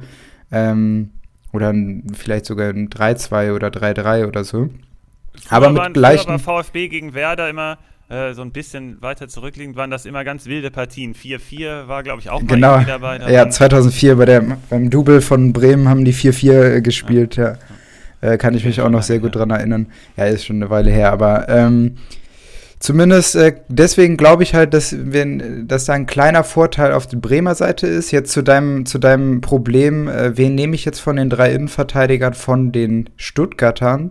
Glaube ich, dass äh, man in der Partie sogar wirklich auf Kämpf gehen kann, weil ähm, Bremen spielt relativ dominant über diese rechte Seite. Gebre Selassie überlagert ja dann noch ein bisschen ähm, dass dann diese Diagonalbälle rübergespielt werden auf Gibril Selassie, der dann am ähm, langen Pfosten wartet und da halt den, den Ball einfach nur einschieben ah, du, möchte. Du meinst, die kommen über links, ne? Also du hast gerade irgendwie gesagt, die kommen über Gibril ja, Du meinst, ja, die warte, kommen über Augustinsson, ne? Und dann genau, aber spielen genau. dann halt den Ball genau. auf die ja. rechte Seite, genau. wo dann halt Kämpf interessant wird, weil der die Bälle halt klären kann. Genau, das habe ich, hab ich nämlich genau das nämlich auch aufgeschrieben, dass da so ein paar Konstellationen sind. Also ähm, sorry, aber ich wollte ähm, dich nicht unterbrechen, du kannst ruhig noch, ähm, noch was. Nee, aber das war jetzt auch der Punkt, dass ich deswegen ja. halt glaube, dass Kempf äh, auf, äh, der, der von den dreien jetzt der bessere Pick ist. Weil im Normalfall hätte ich Mavropanos gesagt, aber Mavropanos mhm. hat auch im Hinspiel gegen Bremen, glaube ich, gar nicht so gut gepunktet. Genau. Lag da aber auch an, an der gelben Karte, die er sich dann irgendwann, glaube ich, mhm. geholt mhm. hat. Mhm. Äh, und dann ja auch irgendwann ausgewechselt wurde, wenn ich das noch richtig im Kopf habe.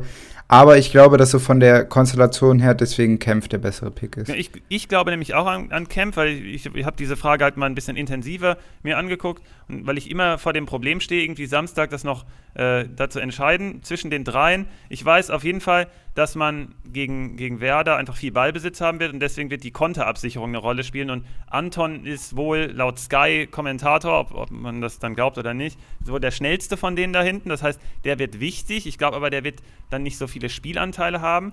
Das, was du gesagt hast mit Kempf, finde ich genau super interessant, weil genau wie du es gesagt hast, diese Angriffe über links und dann diagonal rüber, da könnte Kempf echt ähm, gut dann ähm, Punkte holen gegen Gebre Selassie, auch bei hohen Bällen eventuell. Plus der ist der Spielaufbauspieler da und gegen Werder ist das relevant und zwar doppelt in diesem Spiel, weil Sargent ist der Pressing-Leader bei Werder und der kommt dann so halb rechts, läuft er dann häufig an und der fällt halt jetzt weg. Da kommt eventuell dann Schmied und der wird im Normalfall wird der auf jeden Fall ein Downgrade sein, sein zu Sargent im, im Anlaufen und ähm, Mavropanos bekommt es halt zusätzlich dann noch mit ähm, äh, Rashica eher zu tun und das, der müsste ihm nicht liegen. Also, dass der da so früh gelb vorbelastet war, äh, war wahrscheinlich eine andere Konstellation. Ich weiß nicht, ob Rashica da gespielt hat, aber gerade Rashica ist halt sehr beweglich auch und Mavropanos ist zwar hart im Zweikampf und gut gegen den Ball, aber Rashica könnte echt für Probleme, äh, könnte ihm Pro Probleme bereiten. Deswegen hätte ich die Reihenfolge für diesen Spieltag auch Kempf, dann Mavro und dann Anton eher auf der 3, weil er so ein bisschen ähm, eine passive Rolle und eher der der äh, Stellungsspieler äh, im Endeffekt ist. Und ansonsten glaube ich, so wie ähnlich wie du, Werder hat hier echt eine Chance. Auch, du hast ja eben gesagt, hier bei Wolfsburg-Köln. Ich glaube, Werder hat hier eine Chance. VfB ist natürlich jetzt nicht so der Favorit wie Wolfsburg auch bei, gegen Köln, aber äh, ähm, Werder hat hier, glaube ich, eine Chance, weil das, das Pressing von, von ähm, Endo also bei, von Stuttgart kommt hauptsächlich über Endo, über das Zentrum. Und Werder, wie du es eben auch schon gesagt hast, sehr stark über die Flügel auch orientiert und halb links auch. Und deswegen könnte das Pressing da so ein bisschen ins Leere laufen und die können das umspielen. Und das Duell, was ich mir noch angeguckt habe für das Spiel, ist Toprak gegen Kalajdzic. Toprak hat im Hinspiel Kalajdzic weggehustet, da ging gar nichts. Der ging dann auch irgendwie nach 60 Minuten schon raus. Kalajdzic hat sich aber natürlich weiterentwickelt. Da bin ich jetzt mal gespannt, wie sich das Duell jetzt ähm, fortführt, also Runde 2. Ähm, ich glaube, Toprak ist auch noch ist noch Herr im Haus, sagen wir es mal so. Aber ich bin jetzt echt gespannt, wie groß der Sprung von Kalajdzic war. Aber dass González ausfällt, ist natürlich jetzt auch ähm, äh, auch nicht so ganz, ganz schwierig, ob man das kompensieren kann. Genau. Ja, ja. Jetzt kommen wir mal zum Derby, wenn du, ähm, wenn du äh, ja. Stuttgart gegen Werder nichts mehr hast. Ähm, da, das ist meine von Anfang an Gruselpartie gewesen irgendwie. Uh, interessant, interessant. Ähm, das im Hinspiel, das wurde uns, das wurde uns geraubt, mehr oder weniger, durch diese ganz frühe rote Karte von Andrich. Mhm. Ähm, das wird jetzt ja nicht mehr passieren. Union wartet ultra ähm, stark ab. Also im, im, äh, bei den Top-Vereinen, also die sind ja in der ersten Tabellenhälfte, sind die ganz klar auf, der, auf Platz 1. Im äh, Anfangsdrittel gehen die, also es überlassen die fast komplett dem Gegner. Hertha wird also viel, viele Möglichkeiten haben im Spielaufbau über Stark und Toussaint, den du ja auch so ein bisschen im Blick hast für, für, deine, für deinen Endspurt. Und Hertha hat aber unter Dada auf jeden Fall, habe ich jetzt schon vor zwei, drei Wochen mal gesagt, sich gewandelt. Sie sind jetzt ein bisschen weg vom Ballbesitz und hin in Richtung Lauern und auch mehr Konter. Und ähm, hier könnte ich mir vorstellen, plus das Derby, es kann natürlich auch völlig wild werden, weil Derbys immer wild, wild sein können, aber ohne Fans natürlich auch ein bisschen ähm, die Energie rausgenommen. Und hier könnte ich mir vorstellen, die, die belauern sich dann, können nicht viel. Das sind zwei Schienenmannschaften gegeneinander, also Schiene gegen Schiene. Die spiegeln sich dann oft und dann passiert da vielleicht echt gar nichts habe ich so ein bisschen im Gefühl und deswegen habe ich hier so ein bisschen auf Standardsituationen gesetzt und Trimmel und Kruse im Blick, die dann eventuell das Spiel raufreißen können und auf der anderen Seite Gamechanger wie immer Kunja, weil er halt gegen tiefstehende Unioner halt irgendwas ausrichten kann. Wenn es einer kann bei Hertha, dann er. Sonst hätte ich hier, ähm, ist das hier wirklich meine Gruselpartie, aber vielleicht hast du dann einen anderen Ansatz. Ja, genau das mit der Spiegelung des Systems, da habe ich halt auch, das ist genau der Punkt, wo ich auch ein bisschen Bauchschmerzen habe, was jetzt die Partie angeht. Ähm, weil das ist übrigens auch noch das Sonntagsspiel. Das heißt, das spricht auch immer zu deiner. Ten du tendierst ja immer zu den Sonntagsspielen als Grusepartien, weil man ja, ja weil keine halt. Ausweichmöglichkeiten. Wenn, wenn, wenn, das Spiel hier versteckt wäre, wäre das, wär das äh, cooler. Aber das müssen wir. Genau. Es, es, gibt ja, man kann dem Spiel nicht äh, entkommen, so gesagt. Ähm, deswegen kann ich das schon nachvollziehen, dass das deine Grusepartie ist. Ich glaube nämlich auch, also weil die Unioner, denen liegt halt so eine Mannschaft wie Hertha eigentlich ganz gut, dass sie da wieder abwarten können. Ähm, das war nämlich jetzt auch so ein, ja, so ein bisschen das Problem dann auch in den letzten Spielen, wo sie dann nicht so stark waren, äh, wo sie auch sich relativ wenig Torchancen erarbeitet haben, wo die Offensive ein bisschen ins Stocken gekommen ist. Ähm, dass, dass, ja, man da einfach so die Lösungen, dass da ein bisschen die Lösungen gefehlt haben und man eher dieses abwartende Spiel und dann schnelle Konter fahren könnte, dass das eher so ihnen liegt. Was aber auch bei so einer Partie jetzt gegen, gegen die Hertha, weil die Hertha hat das sehr gut gemacht gegen Leverkusen. Äh, natürlich große Überraschung, äh, dass sie da 3-0 äh, schon nach, nach der ersten Halbzeit, oder war es nach der ersten Halbzeit? Ja, oder? Der müsste, ähm, nee. müsste glaube ich. Oder nee, 2-0? Ich glaube, Piontek hat ganz spät dann noch getroffen. Ah ja, ja, ja, stimmt. Der ja, kam irgendwie ja. ein Wechselspieler rein und dann ähm, hat er, glaube ich, noch zwei. Ja, genau. Ist ja jetzt auch schon wieder äh, anderthalb Wochen her. Ne? ähm, aber ich kann ich mir auch vorstellen, dass sich das sehr ausgleichen wird. Wieder klar eine groß, große kämpferische Partie sehen, aber dass es dann am Ende irgendwie ja 0-0 oder durch so eine Standardsituation dann 1-0 möglicherweise für Union ausgeht. Auch wenn ich die Hertha da jetzt durch die, die, die Formkurve, die ein bisschen nach oben zeigt, gar nicht unterschätzen würde, dass es auch sein kann, dass es dann ja auch so eins zu Härte ausgehen kann. Aber ich glaube jetzt nicht, dass das ein richtig torreiches Spiel wird. Das, das kann ich mir, kann ich mir dann doch nicht vorstellen. Ähm, und würde ich, glaube ich, dann eher jetzt zu den Top-Partien übergehen. Wir haben ja, noch Dortmund noch, und ähm, Frankfurt. Ja, ja? Äh, ganz kurz noch. Hinspiel war 1-0 für, für Union, dann kam die rote in der 23. schon und dann hat Hertha dann 3-1, Pekarik direkt nach der Pause und dann so ein Doppelschlag von Piontek 74, 77. Ich so. weiß, ich weiß, aber du hast ja selber schon gesagt, durch die rote Karte kann man das jetzt auch eigentlich genau. nicht als Vergleich aufführen, ja. um zu sagen, dass das jetzt torreich wird. Das finde ich dann schwierig, den Vergleich halt genau. herzustellen, deswegen ja. Ich wollte nur noch mal in Erinnerung rufen, wie das so ungefähr gelaufen Richtig, ist. Richtig, also, ja. Jetzt, ja. Äh, darfst du den, jetzt darfst du zu den beiden Superpartien gehen. Ja, also weil da freue ich mich schon riesig drauf. Dortmund, Frankfurt und Leipzig, Bayern. Was, was sind das für geile Partien am Wochenende? Ja, also da treffen echt, also jeweils die, die Kämpfe um die jeweiligen Plätze dann auch noch und insgesamt im, im Ranking in der Liga mit und gegen den Ball sind so, so Nachbarn jeweils und das wird richtig, richtig heiß. Also für Dortmund natürlich komplett wegweisend die Partie, weil wenn wir hier verlieren, ist es aus. Dann hätte unsere Maschine, die die Prognose letzte Woche gemacht hat, wir haben ja so ein äh, das Restprogramm so ein bisschen analysiert, die sagt ja, Frankfurt wird das Rennen machen. Und ähm, ist natürlich dann jetzt schade, dass jemand wie Sancho fehlt. Auf der anderen Seite haben wir es eben schon gesagt, Hinteregger fehlt auch. Der hat im Hinspiel ähm, das äh, 1-0 vorbereitet auf äh, Kamada durch so einen, durch so einen äh, langen Pass. Ganz ungewöhnlich eigentlich für ihn mehr oder weniger, aber da stand Jan dann auch nicht gut. Ähm, haben wir eben schon angesprochen. Akanji hätte ich ein viel besseres Gefühl, wenn er in der Mitte stehen würde und Jan dann eventuell über außen, weil vielleicht Morai noch nicht so richtig fit ist. Ähm, vor allem, weil man da eine Präsenz braucht. Also es ist ja jedem bekannt und die Daten sagen das aus, äh, auch aus. Frankfurt ist das linkslastigste Team der Liga. Einfach allein schon personell. Also du hast auf der einen Seite Kostic, der ist ja schon richtig gut. Du hast ja auf der anderen Seite dann aber keinen adäquaten Gegenpart sozusagen. Und meist ist es ja ähm, Durm in der Saison gewesen. Und ähm, bei Dortmund ist es so auch ganz interessant, dass wir mit Guerrero diesen, hat man ja, habe ich irgendwo gelesen, Spielmacher von der linken Seite, habe ich hier ja auch schon mal gesagt. Das Spiel hat sich ohne Guerrero, als Schulz gespielt hat, übrigens komplett gewandelt. Dann ging es plötzlich nur noch über rechts. Habe ich auch eine ja. interessante Grafik mal gesehen. Aber jetzt ist Guerrero ja wahrscheinlich und Gott sei Dank wieder da und ähm, kann äh, das Spiel wieder gestalten. Das heißt, wir haben hier jeweils die Angriffe über die linke Seite, was interessant ist. Wir haben, das habe ich ja eben schon gesagt, im kontrollierten Ballbesitz ist Dortmund die 2 der Liga und Frankfurt die 5. Äh, Pressing ist 4, Frankfurt, Dortmund 5 und Herausspielen der äh, Chancen, ähm, übrigens überall ist Bayern die Nummer 1, ähm, ist Dortmund der, die 2 und Frankfurt die 3, weil die auch diese spielerische Klasse haben natürlich. Da habe ich mir Younes rausgeschrieben, dass ich ähm, eine große Rolle bei ähm, Bellingham sehe oder Delaney. Ich vermute beide spielen, weil die einfach sehr, sehr wichtig sind und dass Younes deswegen nicht so ganz äh, zum Tragen kommt, weswegen ich dann auch vermute, dass Silva vielleicht nicht so gut sein könnte. Dortmund ist auch nicht schlecht im Verteidigen ähm, von Flanken. Standards nicht gut, aber Flanken äh, verteidigen sie eigentlich ganz gut. Äh, da müsste man gucken, inwieweit Silva dann bei den Standards äh, stechen könnte. Und ähm, ansonsten habe ich hier Azar im Blick. Ich äh, im, äh, in der Konstellation, wenn dann auch ähm, auf die Dreierkette zugelaufen wird und dann Tuta wird mehr oder weniger sein Gegner sein, könnte ich mir vorstellen, dass er dann nutzen kann, dass Frankfurt hinten halt nicht so sicher steht, wenn da auch Ilsanker für Hinteregger spielt. Und dann Haaland muss man natürlich immer im Blick haben, der ist fürs Wochenende die Nummer 1 äh, in der Prognose und ähm, eventuell dann auch eine gute Wahl für einen Kapitän oder so oder auch ähm, dann für Kickbase Daily da jemanden aufzustellen, ist auch nicht falsch.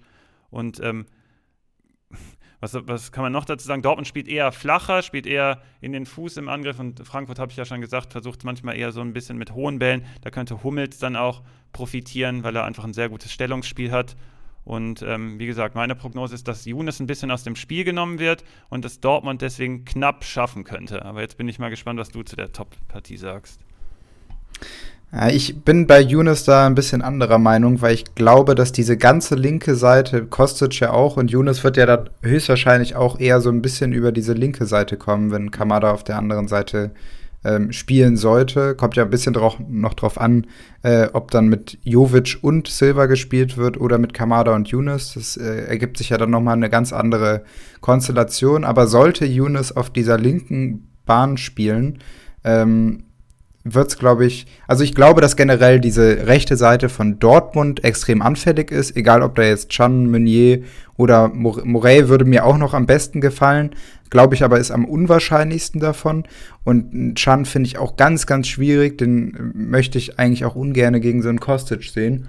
Ähm, aber der macht noch das weniger eigentlich. In noch, in der, schon möchte ich eigentlich da, äh, der, was die Verteilung angeht, sowieso eigentlich ja. nicht mehr sehen. Das ist für mich, äh, ja, der kann zwar überall so ganz okay spielen, aber das ist nicht das, was du jetzt brauchst. Also am, am besten für mich wäre für das Restprogramm, wenn du Akanji Hummels die Innenverteidigung bildest, das ist für mich einfach das stärkste Innenverteidiger-Duo bei den Dortmundern.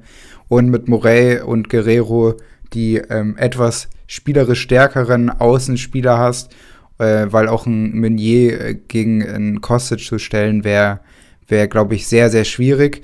Ähm, deswegen glaube ich, ist da halt dieser Weak Spot von, von Dortmund auf dieser rechten Verteidigerseite, die dann halt die, den Gegenpart Younes und Kostic stärker machen könnte. Und auf der anderen Seite, ja, ist ja noch nicht, also Durm müsste ja soweit jetzt wieder fit sein, mhm. aber weiß ich halt auch nicht, ist für mich immer sehr schwierig einzuschätzen. Dann hast du ja Tuta dahinter schon angesprochen. äh, kann ich mir halt auch vorstellen, dass mit Guerrero und Hazard die linke Seite von Dortmund wieder deutlich stärker ist. Genau, dass man ähm, irgendwie hinter die Schiene Durm da kommt mit Hazard, richtig. das könnte ich mir gut ja. vorstellen. Ja. ja, dass ich da halt die Stärken, die Gamechanger sehe auf, auf äh, Dortmunder Seite, dass wir da die linke Seite verstärkt ähm, ja.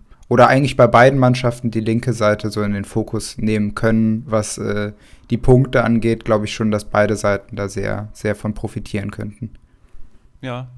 Ähm, bin ich jetzt auch mal gespannt, weil so eine Partie ist halt auch immer schwierig. Also wenn, wenn man jemanden wählt, dann, dann diese Spieler, die du gerade auch schon angesprochen hast. Wie gesagt, Haaland ist die 1 und der ist ja immer eine Option. Dann Guerrero ist die 8 für den Spieltag und Azar die 11 und Hummels die 12. Und äh, Frankfurt ist dann ein bisschen dann hinten dran. Ähm, dadurch, ähm, dass es halt so eine Top-Partie ist, muss man halt immer gucken, ob man eine Alternative hat mit einem besseren Matchup, weil so ein Spiel hier kann auch ähm, also die werden sich hier nichts schenken in der, in der Partie mhm. und das heißt auch immer, da könnte dann auch, könnten dann auch weniger Punkte bei rumkommen. Um jetzt nicht für zu, also damit das nicht irgendwie verwirrend kommt, weil du ja jetzt gerade von der 1, von der 8, von der 12 gesprochen hast und jetzt hatte ich ja äh, zu dem Leverkusen-Spiel eben gesagt, dass Würz die 1 ist, was den Boost angeht. Genau. Äh, willst du da vielleicht ganz kurz Klarheit schaffen, dass das ein bisschen deutlicher ist, was jetzt genau damit gemeint ist, wenn du von 1, 8, 12 redest? Weil ich ja eben gesagt hatte, ja, eigentlich ist ja Würz die 1, zumindest bei den Boost-Spielern. Mhm. Ja, gerne. Ähm, also, wir haben auf jeden Fall vor, äh, die Gesamtliste auch zu veröffentlichen. Denn es gibt eine Gesamtliste, also die Gesamtprognose, und es gibt sozusagen den, den besten Boost. Der beste Boost ist Wirt, weil der Gegner am besten gerade zu ihm passt aber in der Gesamtleistung ist dann trotzdem jemand anderes vorne, weil der Boost betrachtet nur die individuelle Leistung und der, ähm, die Gesamtpunkte, jetzt zum Beispiel auf Kickbase bezogen besonders, ähm, betrachtet dann halt noch, ob du, ob du äh, gewinnst, in welchem Team du spielst und ein paar andere Elemente dann noch. Und in dem anderen Fall geht es halt, wie gesagt, um individuelle Leistung und wie der Gegner zu dir passt.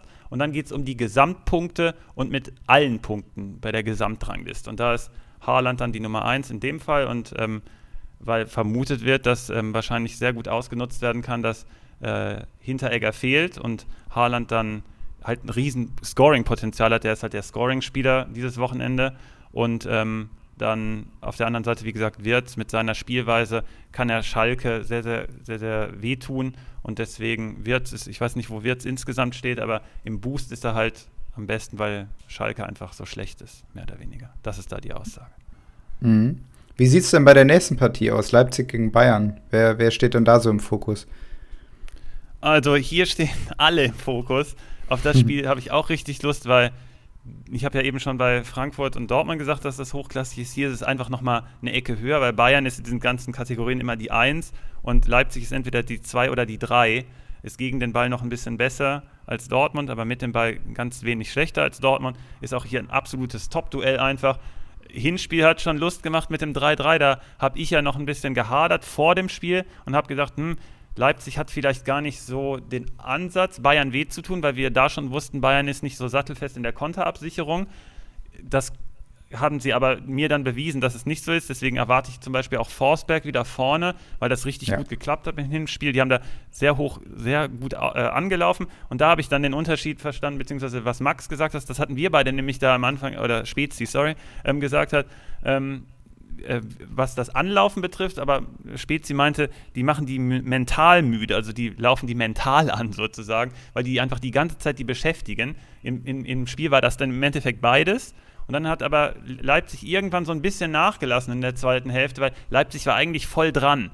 Und ähm, ich kann mir vorstellen, dass Leipzig einfach jetzt das ausnutzen kann, dass Lewandowski fehlt, weil der ist einfach so ein Fixpunkt. Ich hatte es schon mal letztens in so einem Kommentar bei Liga Insider auch gesagt, dass ähm, der Einfluss von Lewandowski und auch hier im Podcast, der Einfluss von Lewandowski auf das Bayern-Spiel ist halt sehr, sehr stark. Eher weniger umgekehrt, dass Lewandowski profitiert. Natürlich profitiert er, aber ähm, er prägt das Bayern-Spiel. Deswegen bin ich ganz gespannt, wie Bayern das löst. In der Konstellation gegen Leipzig kann ich mir auch vor, also ich könnte es mir vorstellen, wenn ich Trainer wäre, dass ich sage, hey, wir machen einen leicht anderen Ansatz, weil ich weiß, dass Bayern sehr, sehr früh presst. Wir ziehen uns ein bisschen mehr zurück und versuchen dann, uns ein bisschen mehr Platz zu schaffen, indem wir ein bisschen weiter nach hinten rücken. Und dann die drei ähm, kommen dann mit Vollspeed, nämlich Koman, Gnabry, der wahrscheinlich in der Spitze spielen wird, und Sané weil mit Lewandowski hast du halt eher so einen Zielspieler, deswegen ist Bayern bei den Flanken natürlich auch relativ gut.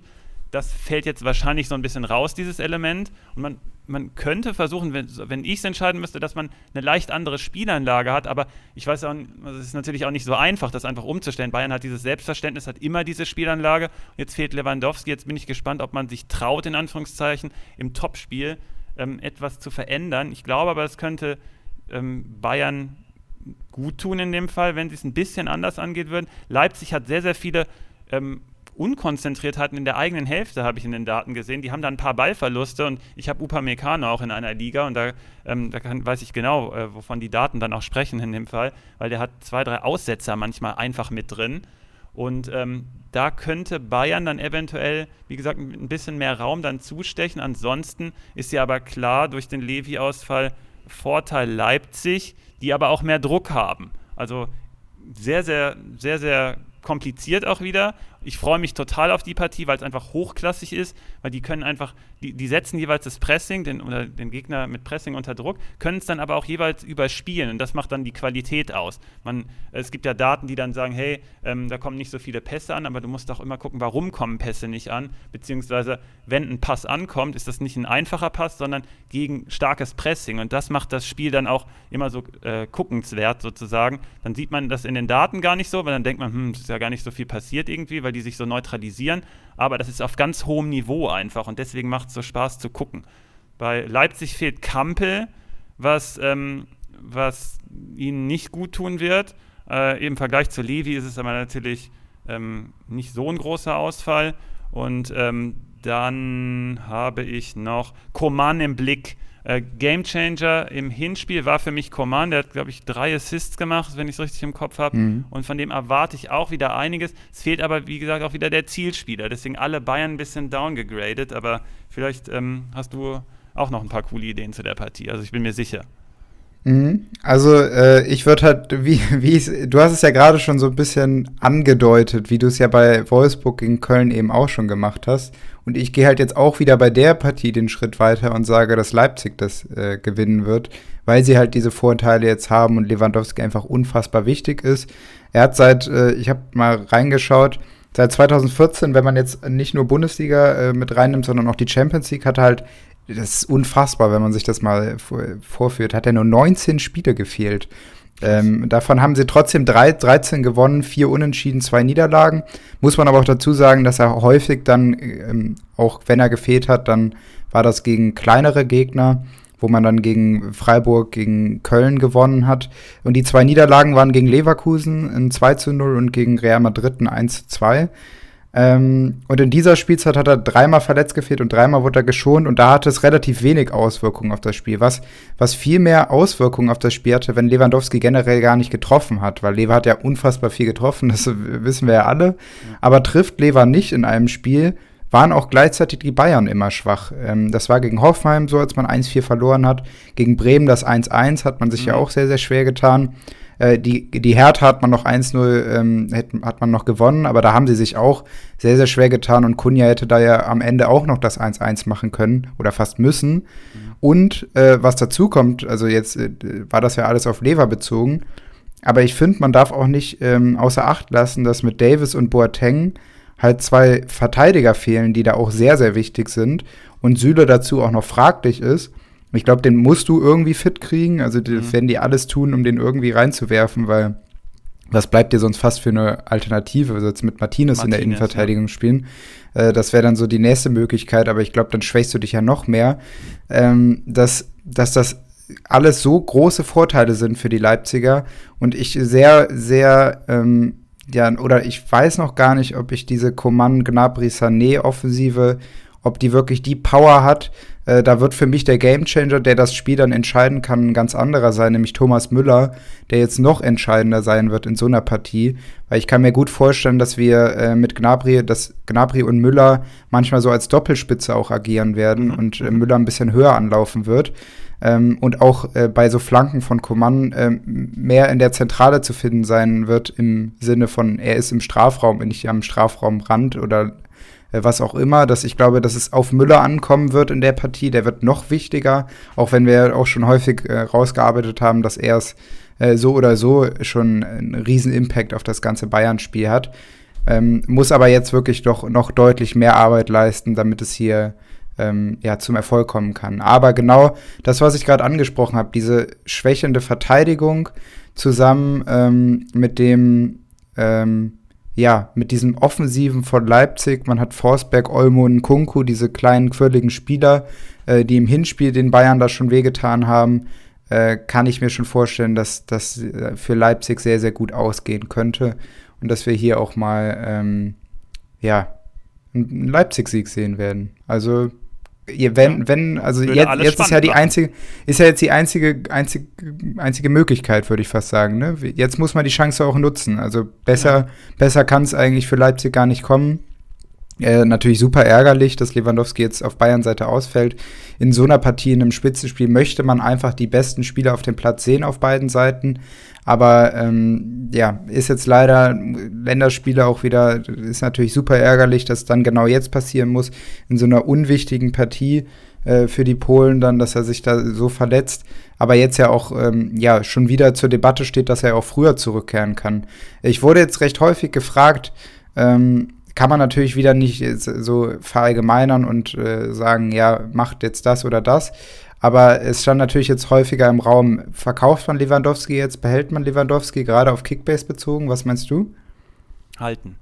Halten, egal Halten. wie. Also selbst wenn er nur drei Spiele macht, normalerweise kannst du jetzt irgendjemanden vom Transfermarkt noch finden, der dir das halbwegs überbrückt. Besonders zum Beispiel jetzt auch Vorteil, dass du Samstag auch alle Partien dann sehen kannst. Da hast du dann einen spielenden Spieler auch, höchstwahrscheinlich. Und dann dauert es vielleicht auch gar nicht so lange, wie man erst vermutet, aber bei Lewandowski, da ist ja ständig hin und her. Ne? Da hieß es erst fünf Wochen, dann zwei Tage, jetzt zwei Wochen. Ähm, weiß man auch nicht. Und der wird alles versuchen. Der wird auch alles für diesen Rekord eventuell geben. Was ich interessant gefunden hätte, ist, dass er ähm, gegen Leipzig trifft und dann halt, hätte er gegen jeden Gegner in einer Saison getroffen. Das hat noch nie jemand geschafft. Äh, ist aber jetzt, wird ihm verwehrt bleiben. Und ähm, insgesamt den Rekord ist natürlich, also ich hätte ich hätte ich, also ich hätte ihm alles äh, gewünscht, ne? Und auch cool, wenn so jemand einen Rekord bricht. Aber Müller hatte dann nochmal 17 Vorlagen auch damals, also Gerd Müller. Und Lewandowski hat, glaube ich, gerade sechs. Also ähm, natürlich ganz andere Zeit auch. Aber wenn der Rekord da bliebe, wäre ich jetzt auch nicht böse sozusagen. Lewandowski hat ja auch sechs Elfmeter, darf man auch nicht vergessen. Daher, aber vielleicht bricht er den Rekord dann noch in den letzten drei oder vielleicht kommt er auch früher zurück. Ich würde ihn nicht verkaufen. Also wenn er, und wenn er eine Pause hat, dann wird er doppelt so gut zurückkommen. Also ich würde ihn nicht verkaufen. Würdest du es ähnlich machen?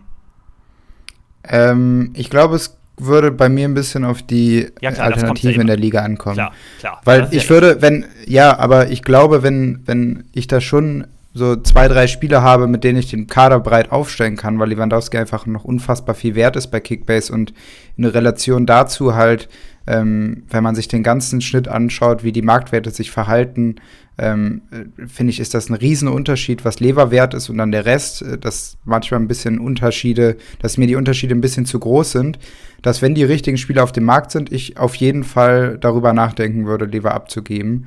Ähm, und dazu halt noch, wenn man in der Position ist, halt jetzt Punkte machen zu müssen, kann man es sich eigentlich nicht leisten, äh, ja, die, die Spiele jetzt auch zu überbrücken. Ich finde gerade mit den englischen Wochen, äh, die jetzt auch noch kommen werden, wo ähm, ja sehr, sehr viele Spieler auf einmal auf einen zukommen, wo ich auch nicht weiß, ob Lewandowski dann sofort wieder ähm, ja da äh, Mittwoch und dann sofort wieder irgendwie Samstag oder Sonntag auf dem Platz stehen wird.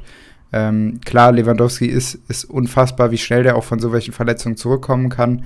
Aber ich glaube, in, in, dafür ist er einfach zu teuer, um äh, ihn dann zu halten, wenn man halt Optionen auf dem Markt hat. Okay, immer, äh, du bist eher immer der, der gerne verkauft. Ich glaube, du hast auch die Erfahrung aus deiner Liga, dass da immer noch ein paar Leute zu vergeben sind. Und ich spiele irgendwie oft in Ligen, wo es halt keine Alternativen mehr quasi gibt. Und da könnte man über einen Tausch mit einem anderen, mit einem Konkurrenten reden, aber das ist dann auch immer relativ schwer umsetzbar. Und mhm, ähm, ich ja. bin eher immer der, der gerne hält und das zahlt. Also bei Kimmich hat sich ausgezahlt und jetzt bei Lewandowski müssen wir mal gucken. Ich glaube halt, dass er vielleicht auch echt einen Tick früher da sein könnte. Aber beide Argumente sind völlig valide. Also es gibt da nichts Falsches, weil, weil ähm, im Endeffekt kommt es wirklich auf die Liga einfach an und was für Erfahrungen man hat. Ähm, in dem Spiel übrigens hier jetzt, um nochmal auf das Spiel zurückzukommen, habe ich äh, so eine Schlüsselrolle ist bei mir bei Sabitzer, wie er neben Adams in dem Fall ähm, das Zentrum gegen Bayern bespielen kann. Auf der anderen Seite dann Kimmich. Das wird für mich irgendwie so ein ganz interessantes Duell, so ein Schattenduell irgendwie. Die treffen ja vielleicht nicht so eins gegen eins aufeinander, aber die lenken so beide Teams so ein bisschen und da bin ich echt gespannt, was da passiert. Und dann kommen wir zum Abschluss noch, wenn du nichts dagegen hast, zum mhm. Grill. Der ist äh, heiß. Auch wenn Spezi heute noch nicht mit dabei ist. Äh, nächste Woche ist Aber das Wetter spielt ja mit, ne? Also genau, das, das auf jeden das, Fall. Wobei, ähm, es soll ja auch wieder kälter dann werden, ne? Also erst irgendwie 27, ja, stimmt, dann wieder 13 ja. Grad. Ganz, ganz mhm. merkwürdig. Ähm, mein, mein Grill, den heize ich heute an mit ähm, Glatzel. Da, Geil. Der hat, der hat mir so gut gefallen gegen Hoffenheim im Anlaufen einfach. Und dann hat er auch noch getroffen und gegen Arminia, weil Pieper auch fehlt. Du hast mich auf jeden Fall überzeugt mit deiner Argumentation, dass Mainz schwer haben wird, aber irgendwie glaube ich trotzdem, dass sie dran sind. Und Glatzel, Glatzel ist da und Glatzel wird den Sprung für Mainz dann noch schaffen, weg von Soloy hin zu Glatzel, einfach ein bisschen mehr spielerisch und das wird sich dann auch äh, niederschlagen. Und dann habe ich, ähm, ich habe schon angedeutet, bei Dortmund so einen Bonus-Shrimp noch, habe ich Azar im Blick. Also der wird da hinter der Kette, Durm, Tuta, wird da für Furore sorgen. Assist vielleicht, auf jeden Fall ein gutes Spiel machen. Ähm, habe ich die beiden so ein bisschen im Blick diese Woche. Mhm, okay. Also ich äh, werfe heute zusammen mit dem Barney, der hat bei Instagram nämlich den Lücke rauf, raufgehauen, den Füllkrug. Äh, nice. Da gehe ich diese Woche mit und hau ihn auch mit drauf auf den Grill. Äh, dazu würde ich ja, äh, Mino Raiola hat auch noch Cunha draufgeworfen mit einem schönen Argument, nämlich, weil das sonnige Wetter den Brasilianern ausrasten lässt. Fand das ich ganz schön. Ja. Das, das ist es genau, deswegen, das Argument fand ich ganz schön, deswegen, der, der wirft noch den Cunha mit auf den Grill und dann haben wir doch eigentlich ein ganz schönes, schönes Programm und äh, können das schöne Wetter genießen und grillen. Das, genau, das mit dem äh, schönen Wetter, da habe ich damals mit Firmino, das war, das ist auch aktuell mein absoluter Lieblingsspieler. Ähm, den habe ich damals bei Hoffenheim und den hatte ich immer im Kader. Ich habe für den alles ausgegeben und die ähm, hat, hat, mich dann auch immer belohnt. Immer wenn das schöne Wetter war, hinten raus im Frühling, dann, dann hat er nochmal richtig zugeschlagen. Also bei Kunja könnte ich mir echt so was ähnliches vorstellen. Interessant. Ja, geil. Okay. Ähm, ja, dann sind wir auch schon am Ende angekommen. Zu zweit haben wir es hier doch ganz gut hinbekommen. Ja, hat Spaß Würde ich, da, ich doch mal sagen. Und ähm, ja, dann euch zusammen einen schönen Spieltag. Wird geil. Samstag, alle Fußball gucken. Und äh, dann hören wir uns nächste Woche wieder. Ne? Bis dahin. Ciao, Konsti. ciao. ciao. ciao.